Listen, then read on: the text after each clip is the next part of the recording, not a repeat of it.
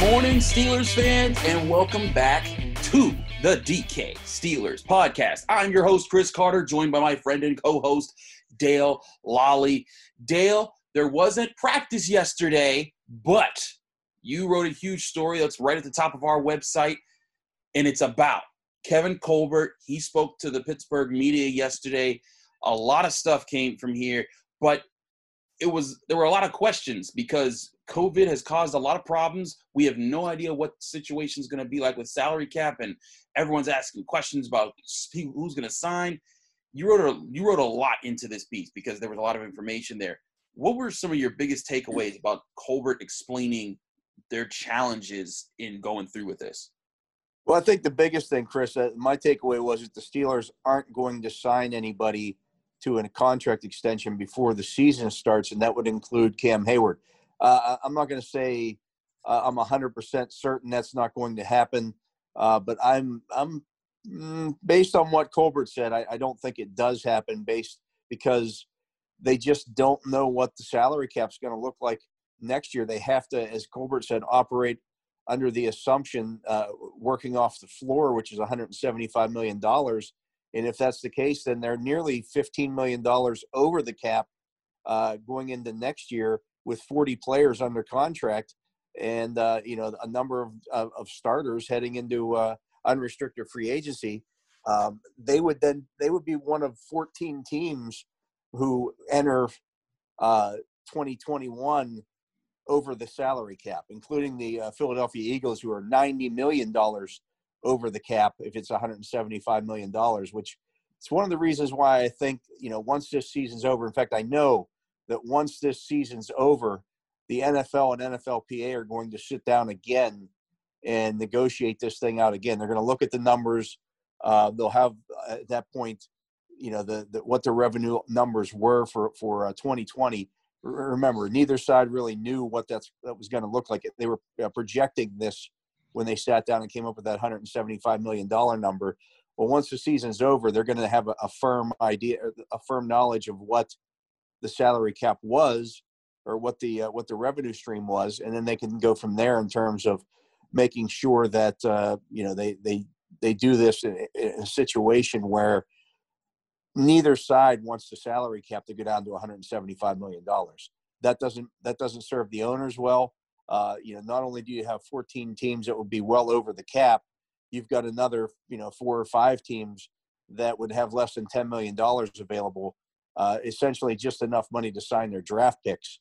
Um, you know, so that again, they the, the NFL owners aren't going to want to go into next season with only 12 teams uh, capable of, of adding any free agents. And by the same token, the NFLPA isn't going to want that because they're going to see a lot of, of veteran players released with nowhere to go. Uh, if there's only 12 teams to sign those guys, a they're not getting contracts that are, are, are going to be equal to what they're they were playing for in, in 2020 and b it's going to be a buyer's market because you're only going to have 12 teams capable of signing those guys. Yeah and that's that, that that's what you said because it's going to be uh, it's a good point that you make there because there's going to be guys that, that that that get released and then you know even among the teams that that you know they're able to keep who they can you know it, it's going to be tough on, on on those free agents because now you're dealing with a lot less money in everyone's in everyone's pockets to be able to bring you in. So, you know, typically, you know, it, it's often said by the money heads that, you know, if an athlete can get, if a, if a major player in the NFL can get to free agency, that's where they can get super dollars. Um, and even if they're not a major, like, you know, Kirk Cousins getting the deal that he did, you know, things like that can happen to you when you get into free agency. But this, this seems like it would be a different situation because they're sure there'd be some teams that, that are trying to spend, but most teams are probably looking at the same situation you know the Steelers are even if they're not going to be over the cap, they can't sign what they what they used to. You know the, the roster composition is going to be different.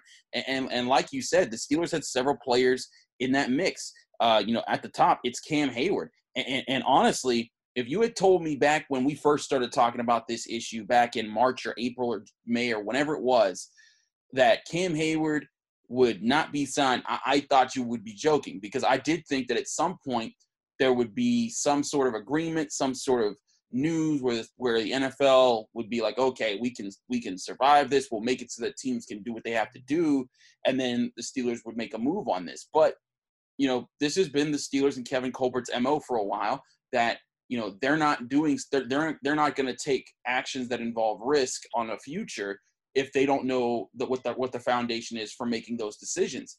And you know, much like how you were telling everyone back when everyone was just scre- was was screaming, you know, why aren't they signing free agents before they try before they traded to, traded away Antonio Brown, or why aren't they doing anything? And you talked about how their entire process was slowed down. Similarly, this looks like a process that's slowed down because they don't have a foundation to make these kind of decisions. Um, so you know, you got people like Cam Heyward, Juju Smith-Schuster, James Conner, Villanueva, Ban- you know, Banner, Feiler, Dupree. Uh, there, there's so many guys in here that fit that list, and you you mean to tell me that none of these guys are are going to be signed to anyone? I know you said you can't guarantee anything, but that just seems like a like a really tough ro- uh, road to hoe uh, for uh, for the, for the Steelers. You know, going into next season, if they keep up their policy of not negotiating during seasons. Yeah, and, and I asked Colbert directly about that today, and he said that's going to be the case that they're they're not going to negotiate. Um, you know, once the season starts, even though you know we, we have some extraordinary circumstances, um, they're going to continue with that with that longstanding policy, and that policy is in, in place uh, for a reason. Um, you know, I was I was covering the team in 1993 when they when they did negotiate still negotiate contracts during the season uh, that was, of course, the first year of, of unrestricted free agency, and it caused some hard feelings in the locker room. Uh, you know, imagine if if the Steelers go into the season and they they can't come to a contract terms with uh, Cam Heyward, but they, for example, do sign Matt Feiler. Well, then Cam Heyward's going to be going. Oh, wait a second, I thought I was the priority. Yeah. Or vice versa. You know, if, if they sign Heyward and now you know Juju Smith-Schuster or James Conner go, well, wait a second, what about me? And they say, "Well, we're not going to do you now." Well, what's that? What's the reaction of the player going to be? So I think that the you know their their plan of of not negotiating these deals once the season starts, um, you know, and that's a blanket statement for everyone. Uh, it, it, does kind of give them an out here, like, "Hey, look, we tried, uh, we couldn't come to an agreement. We'll talk again once the season's over." And I think that's the situation they're in now with with a lot of these guys, just because of of the COVID situation. I know some teams around the league are, are signing guys, including the Eagles starting to talk uh, with Zach Ertz about a, a contract extension. Again, that tells me that that NFL teams think that this uh, this revenue uh, for 2020 uh, or the salary cap for the 2021 season is going to come in higher than 175 million dollars. They're not signing guys to some of the deals that have gotten done here over the last couple of weeks if they don't think that the cap is going up or at least staying the same as what it was in uh, 2020. Right, and be, and I think that's an important distinction is that when they announced that 175 million was the floor, that was just it. It was the floor. It wasn't the guaranteed. Hey, that's how much you have to spend next year. So there's a there's a chance that it could be higher. Now, but what do you think manage, management wise, uh, from a, from a managerial position, the Steelers look at this. What do you think that the the difference in opinion is there when you see uh, the, the Steelers not make making these moves, and then you see teams like the Eagles, who you just said, if it is that floor, it's 175 million.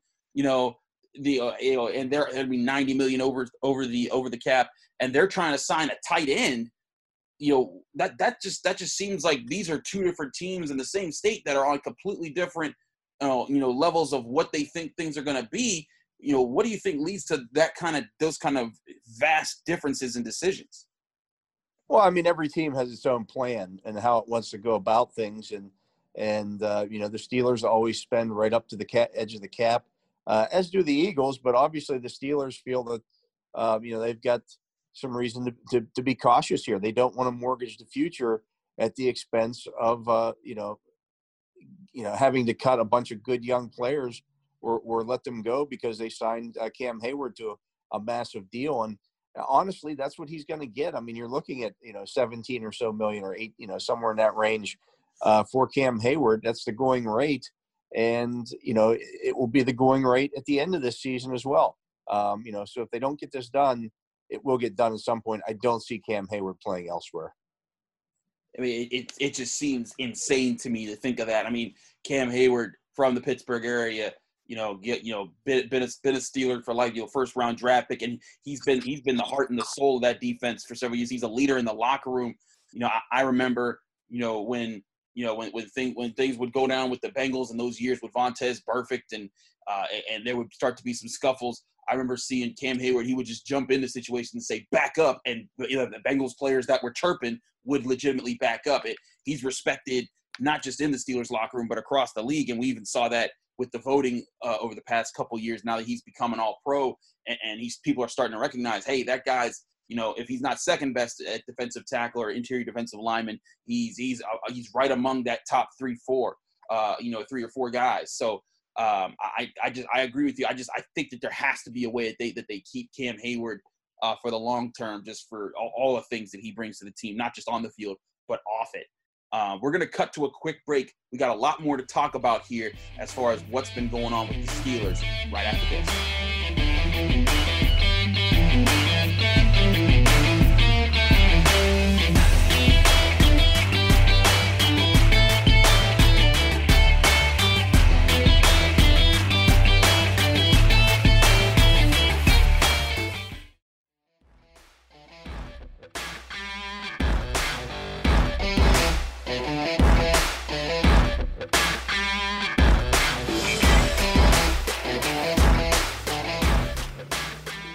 Welcome back to the DK Steelers podcast. I'm your host, Chris Carter, here with my co host, Dale Lolley.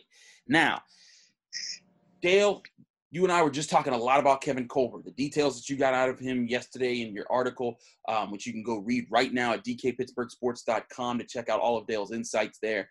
Um, but we also got to talk about what we see here as far as impacting the team's draft process moving forward, because normally you know, every while everyone's talking about you know the Steelers and how they're playing during the year, there's the background that's going on as they're they're evaluating the talent that they want to bring in next year. And COVID didn't just mess up the salary cap; it's of course you know messed up a lot of college football. The you know two major conferences aren't going to be playing. Some major players have opted out. Uh, what how do you think this is going to change you know the the way that this their scouting department operates or who they value when they're looking at these draft picks? Well i think you know the first thing is, is that as i reported in last week's uh, friday insider uh, the nfl still hasn't given teams the okay to to to travel to college campuses yet. So and i don't expect that to happen anytime soon.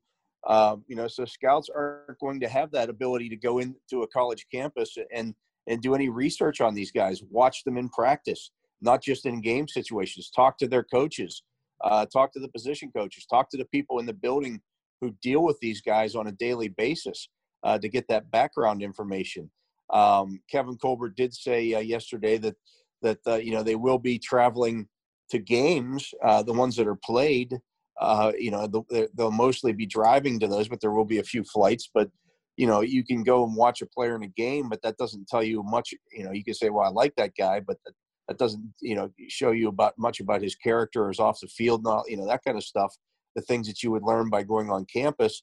And the other part of the equation that, that Colbert mentioned was the fact that, you know, if, if you looked at the All American team, the AP released uh, earlier this week, there were six guys on there who were first team All American, first or second team all Americans who've already opted out of playing in 20, you know, in this season, this college football season.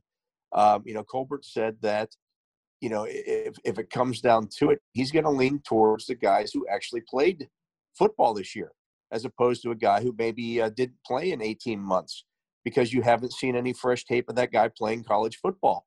Um, and, and I think that number of guys or players who have opted out is only going to continue to grow uh, because if I'm a young, if I'm a football player, and my school's now playing in the spring, I don't know that I'm real interested in, in, in playing football in the spring, knowing that I'm then going to be drafted and going to go immediately uh, to an NFL team and get ready for a 16 game season. Um, and, and, oh, by the way, what happens if I get hurt during the, the spring college season? Then maybe I don't get drafted at all. So I think you're going to see more opt outs and as Colbert said, it's going to be awfully difficult to to uh, to look at those guys, especially if they opt out before having played because they haven't played football. Think about guys, for example, Patrick Queen was the first round pick of the Ravens this year. Yeah. He was a one year starter at LSU. He was stuck behind Devin White, uh, who came out two years ago, was you know the fifth overall pick. Uh, he was not a full time player at LSU. So what happens if a guy like that says, you know what, I don't want to risk this. I think I can be a, a top draft pick this year, at least be drafted. So I'm not going to play in the spring. Well, what tape do you have to look at of him? Right. You know, he, he, he played here and there in, in LSU's defense a couple of years ago, getting a, you know just a handful of snaps a game playing behind Devin White. There's going to be a lot of that this year. You're right. I mean, and t- two players locally. Uh, that you know, we got you know Micah Parsons, the the linebacker from Penn State, who was supposed to be you know somewhere heralding as a top five pick in this upcoming draft, and then you got Jaylen Twyman, of course, from Pitt, the defensive tackle, who was being looked at as you know a top twenty type of pick, uh, you know, in in in the first round. Uh, I, that that just makes things so hard to evaluate because you're saying, okay, do I go off this tape from a year ago? You know, they've been working out basically. That's all they could do. Uh, you know, that's that just that just makes things so much harder. And at the same time, then you got other players who are who are going to be playing. You know, in, in in this situation, saying like, hey, what if that moves up? Like for example, you know, uh, people were looking at Michael Parsons as maybe he's the top linebacker. What if that's now Dylan Moses because he's going to be playing with Alabama, and Alabama's going to be, you know, their stage is going to be that much bigger because there's going to be less college football to watch, and you know, I, I have to wonder how that uh, how that works for the guys up top. And then, you know, what the Steelers do, they rarely pick among those top guys. You know, they're going to be looking at those guys lower down, like you know, you know, guys that you know might not be projected for the higher first round, but that could be floating around. And you might see a person, a player like, you know, on the opposite end of Pitt, you know, Paris Ford, who didn't go into the draft last year. Uh, and he's, he's their, he's their star safety. Um, and right now, a lot of people are slating him as maybe a second round pick, but say he has a big year in the ACC if this Pitt's defense has a lot of, t- uh, has a lot of talent and experience on it. You know, maybe he boosts his draft stock up there. This may be the craziest year to try and predict or project who you know goes where and who's trying to be targeted because you can say oh okay well these the, this nfl team makes appears to have these type of needs but the bottom line is you know they're they're going to be you know the, the, you're going to be looking at teams that are saying okay do we do we hold on to the value from their 2019 performance or do we more value these players that are that that blew up in 2020 yeah you're absolutely right and it's going to make for a very uh, interesting draft process maybe even more so than than what we saw this past year when you know they basically shut down all of the workouts uh, you know before anybody got them in. Last year it was all about evaluating guys off of film. Well this upcoming uh, you know draft process it may be more about hey what are these guys doing at their workouts it's going to be a complete opposite of what we just saw yeah I mean, you're right it's going to be going to be a completely different process um, you know Dale, in your experience, you and I have talked draft for the past what two years now, and we've gone over who we think and who we like. You know, as a person, as, as a person who evaluates co- collegiate talent, you know, what kind of weight are you holding personally on on athletes that you're going to see this fall and maybe even this spring if those if someone plays in the spring that that enters into the NFL draft? I, I think that'll be a rarity, but um, you know, what kind of you know weight are you putting onto this because you know, this is a very special situation. You know, do you look at these athletes with a higher regard because they went through this tough process and they found a way to stick it out, or is this kind of like a, you know, I'm gonna put a, a you know an asterisk during everything because you know two major conferences aren't playing, and you know there's all these other factors that normally wouldn't be here. I, I think you have to look at this all on its own. because um, remember, I mean, one of the, the nice things about uh, you know, conference championship games and bowl games and those kind of things, is that you often get to see the top talent from each conference uh, play against other guys who are who are very talented. Right. Um, by by taking the Big Ten and the Pac-12 out of the equation, um, you know, we've lessened that pool. So, you know, you might get to see that defensive end that you like. He may only play one NFL prospect uh, this year, as opposed to the two or three that he would, you know, might face if if some of these other conferences and the bowl games are taking place. So, uh, you know, it really is going to to to make the process that much more difficult. Um, you know, is that is that star receiver? How many times is he lining up opposite somebody who's also going to be playing on on Sundays right. in the future? Not all that, you know, it just doesn't happen that often. and it's probably going to happen even less this year because of the uh, the opt outs and the teams that aren't playing. Yeah, there. I mean, that, that that's so much to consider. Uh, and, and like you said, with with the talent that's not there, you know, it's rare when you already get a chance to line up against a guy who's going to be, you know, another top tier talent, you know, or, you know, or even just play against teams that have those top tier talents. You know, I remember the Rose Bowl when it was uh, it was Juju Smith-Schuster and Chris Godwin on uh, opposite sides, you know, the field, you know, and it was just like who could make the more big plays at the wide receiver position, and uh, you know, you saw Juju and Godwin just just just pour it all out, and now they're two of the you know two two of the better receivers in the NFL. You know, you know, who's to say that that happens now? Because you know, both the Big Ten and the Pac-12 are gone. You know, uh, um, you, so you can't. I mean, that's just insane to me. Like, there's no traditional Rose Bowl, and, and, and like you said, that that's where I got to see. Okay, because all year long, when I'm, you know, when I when I'm, you know, you guys have seen me write Carter's Classroom. You guys have seen me evaluate NFL stuff, but that whole time I am looking at colleges and seeing who's doing what.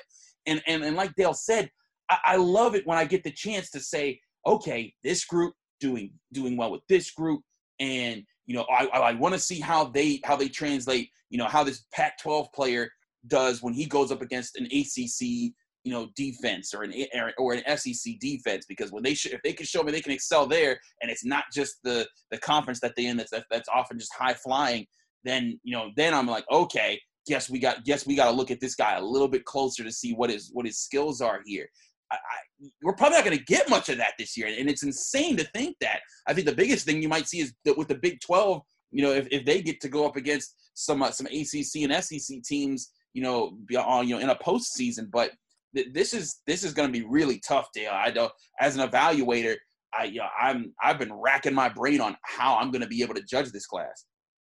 Yeah, it's going to be real interesting, and I guess as as I said, you know, you'll have to look at each individual situation on its own and and uh, judge it by that. Absolutely, Dale. Thanks as always. It's always great to have your insight on the show. Y'all, y'all see why I learned from this guy? He's, he's, all the stuff you hear. Just, but go read his top story. It's on Kevin Colbert. He's got five thoughts coming out on this. You know, he, you know, Dale is the is the man. This is why I I'm glad working under him at, at DK Pittsburgh Sports. Dale, thanks again for being on the show. We're gonna get to one more break. When we come back. Y'all got me started, and it's time for me to tell you don't get me started right after this.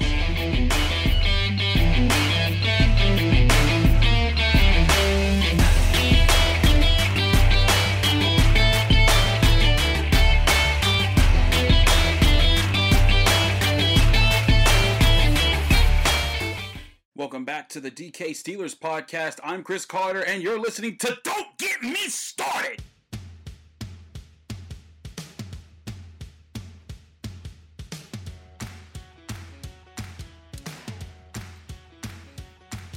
Don't get me started about Keith Butler. Now, I base this, again, this is going to be another sort of don't get me started based in uh, Chris got receipts because I do. And I remember, and, and to, uh, to understand, this was sparked off of an article that Dale wrote earlier this week about uh, Keith Butler right you know planning planning planning for uh, the Giants game already and talking about what the Steelers have and all the weapons that they have. Um, and it just reminded me of things that I remember saying about Keith Butler back in 2016 when I first actually started working for this company. Um, that was the first season I recovered with DK Pittsburgh Sports. And I just remember looking back at the time and thinking like you know, like I remember people saying, "Uh, Keith Butler, he doesn't know how to how to call defense. His defense stinks." And going into that season, it was because in 2015 they were not good. They were 11th in points, which actually wasn't bad, but they were 21st in yards. Um, the year before, in 2014, they were ranked 18th across the board. You know, that's that's not the Steelers' standard of what a defense is supposed to be. And then in 2016, you saw you saw that those numbers improved. They were ranked, um, uh, they they were ranked tenth in points and twelfth in yards allowed, and uh, we saw in 2017 they jumped up to seventh in points allowed and fifth in yards allowed. Um, And, and then in 2018, we saw that dip again with 16th in points and 16 yards allowed. And, you know, for all that time, people saw the inconsistency because, you know, Steelers fans, and, and you've heard this saying before, Steelers fans, we're spoiled. I grew up in Pittsburgh. I grew up watching the Steelers. And I had a father who was a football high school football coach, and he would just tell me, like, man, you know, people don't understand how hard it is to put teams together, to put greatness together and how and how hard that is. And people didn't understand that back, especially like you know, I got to see in the once Dick LeBeau took over the defense back again for the late 2000s. Between 2005, if we go from 2005 to 2000, I think 11. You look at the Steelers' defensive rankings. Uh, we'll, uh, we'll go back to 2004. I believe that's when Dick LeBeau took back over. They were they were first in either points or yards allowed, or even both in some occasions. One, two, three, four, five, six, six years between 2004 and 2012. That's insane. And Steelers fans kind of got used to that. Um, and we, you know, we saw when the dip happened and then Dick LeBeau left, Keith Butler took over, and people said, "Man, his defense stinks." And they looked at the, the secondary and how bad it was, and was something that I said a lot and something that Dale said a lot was that the Steelers didn't have the guys. Something that Dale will always say on, on SNR, and he'll always say he'll say in his articles here on DKPittsburghSports.com. He'll say it's not it's not about the X's and the O's, it's about the Jimmies and the Joes. Um, and, and, and I know that's not explicitly his statement, but that's something that I that, that I've always picked up from Dale. And I, you know, we I was agreeing the entire time. I'm like, look, the scheme's here, but you need a safety that can do this, and they don't have a safety that can do this. You know, and you started to see some semblance of a defense get formed in 2016 after that loss to the Cowboys. When you saw Ezekiel Elliott just break them and how tough it was on Lawrence Timmons in his last year with the Steelers. But you saw the emergence of Ryan Shazier after that and them trusting him to be the main guy in the middle of their defense. And you saw how that changed the defense and how after that they put up serious numbers, and that's what got them to be a top 10 defense that year. And then in 2017, they were on their way to being that. They were they were they were seventh in points allowed and, and points allowed and fifth in yards allowed. And Ryan Shazier was the key to that defense that led them to that, that was part of them being 13 and 3. And I wouldn't say led actually because the offense was was better that year. But still, point standing, when Ryan Shazier was there, they could fix a lot. Keith Butler didn't have to do everything. But of course, unfortunately, Ryan Shazier had a horrific injury. He was paralyzed for a time. He's recovered since, but he was the X factor. He was the Polamalu of that defense. If and if you don't if you don't understand what I'm saying, remember in the late 2000s, in 2008, when the Steelers won the Super Bowl, they were both first in points allowed and first in yards allowed. They were the best defense across the board. In 2009, Polamalu gets hurt. They miss the playoffs. They go nine and seven. They got their 12th in points allowed, fifth in yards allowed. 2010, Polamalu not only comes back, but is the defensive player of the year. And where's the defense? First in points allowed, second in yards allowed. Polamalu was the go factor. He was the X factor of that group. Just like Shazier was the X factor for that 2016-2017 run at the defense. Had he not gotten injured, it would have been a whole different ballgame. But they've had to retool this defense so much because of all the pieces that they've tried and, and they couldn't get in and you know certain things didn't work out and for years, Dale and I were telling people, like, you know, this defense, it's not about Keith Butler, it's that these guys aren't aren't good enough. Artie Burns wasn't good enough. Coty Sensabaugh wasn't good enough. You know, Antwon Blake, you know, Ross Cockrell is decent, but again, you needed stalwart guys out there. And all of a sudden, the Steelers have those guys. And they ranked in a year with absolutely no offense, with the worst offensive rankings, you have to go back to 1998 to find a worse uh, a lower ranking in points for in the Steelers' history than last year. And even with the worst offense since 1998, that defense was fifth in points allowed and fifth in yards allowed. They were a top five defense in the NFL. And with most most of those guys adjusting for the first time to the team, Minkah Fitzpatrick was brought in midseason. Steven Nelson, first year on the team. Devin Bush, rookie. And they were missing Stephon Tuitt. That this, that defense, the defense that you see right now, everyone's so excited about the defense. The defense can just carry them. I hear all the praise about and excitement about the defense, and they deserve to be praised, and, you, and Steelers fans deserve to be excited about that defense.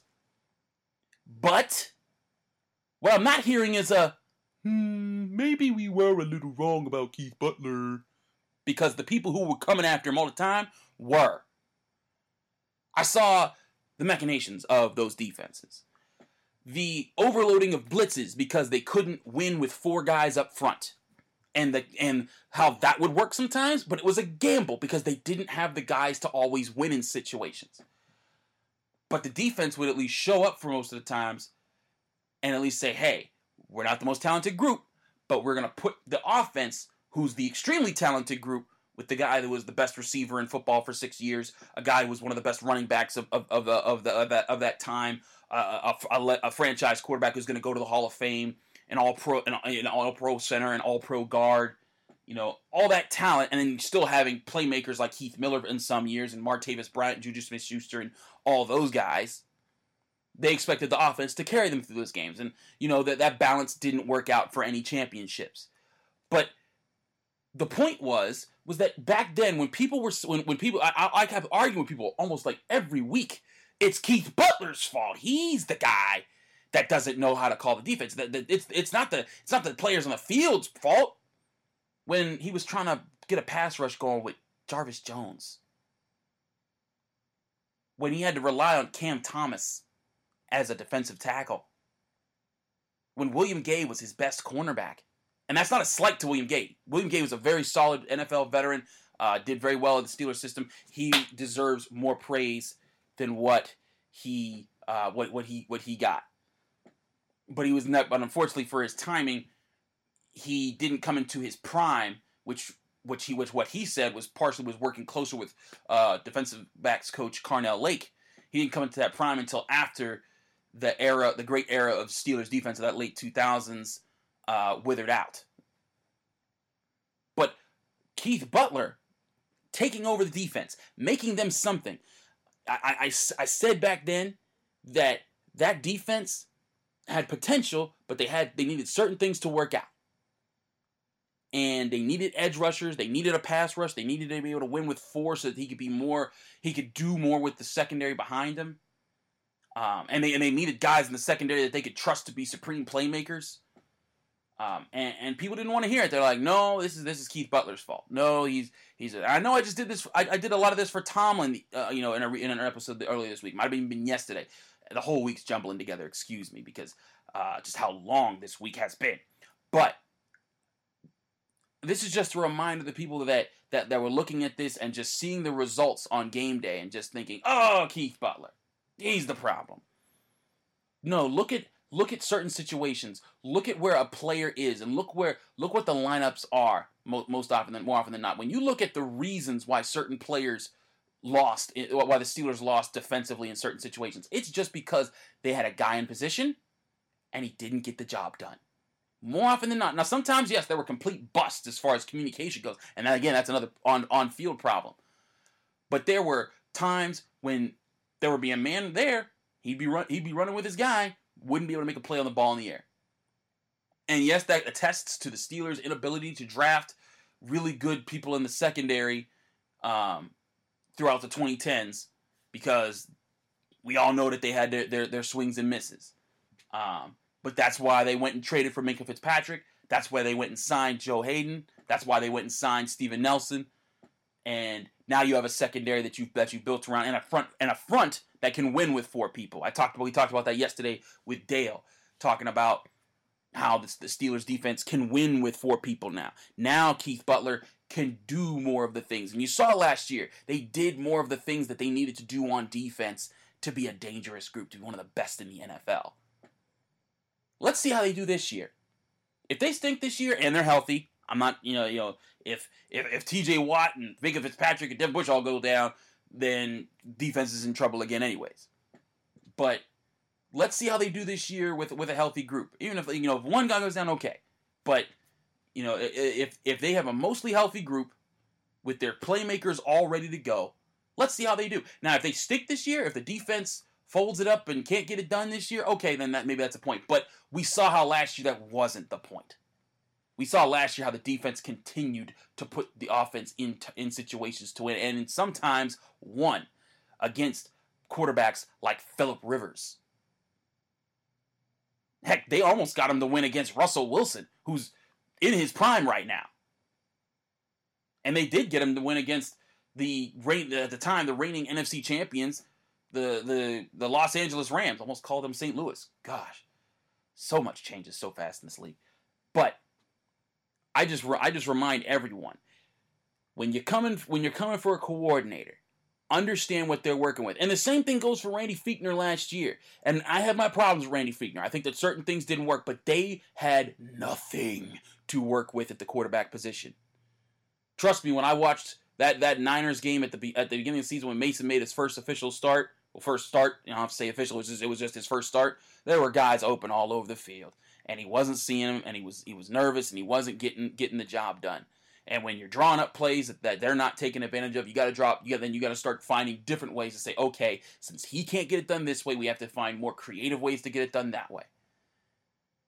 So we'll see about Randy Fichtner. He gets Ben back. We'll see how the offense is. But the point is, is that Keith Butler, when all the when all the people were coming after him for years and telling him what you know, that he stunk at his job and this, that, and the third, and I remember people were making fun of him because he said the wrong Bengals tight end's name one day, and it was a, it was a simple mistake as far as you know, just like in, in the video, and people think, oh, he's so clueless, he doesn't know what he's doing, and now all of a sudden the defense is great, and I don't I don't hear any praise for Keith Butler. So when the Steelers defense does great this year Remember, look at Keith Butler and be like, hmm, maybe that guy knows what he's doing. Maybe he's been building this. He's been building this defense for years, and now it's ready to come to fruition, and we'll see what he's really got. But y'all got me started, and that's don't get me started. The segment here at the end of the DK Steelers podcast, and that's the end of our Steelers DK Steelers podcast. Thanks so much for listening. We really hope you're enjoying the show. Um, uh, if you are, please go to Apple Podcasts right now. Uh, if you want to help the show, get the word out about what we're doing, rate us five stars, leave a positive comment, uh, tweet at me. I'm at Carter Critiques on Twitter or tweet at the company at DKPGH Sports. Follow us. We will follow you back. I will follow you back. Um, we are we so appreciate all our fans, all our lunatics, all our subscribers. Um, if you're not a subscriber, again, check us out. We're $24 a year right right right now. Um, we got a lot of great content. I got stuff up on Pitt. If you're a Pitt fan, Pitt lost its starting cornerback Damarri Mathis. They got there's a competition right now to, to, be, to beat it out, and I'll, I'll go over you the two the top two guys that are fighting out in camp right now. If you want to read about that, Dale's got all this stuff on Ben Roethlisberger, on the Steelers not having fans, on on you know everything that's been going on, and especially with all the protests going on, we've got talk about in hockey because now the protests have, have spilled over there. So much to read about on our website. Go check us out at dkpittsburghsports.com. I'm Chris Carter. Hope you all have a great weekend.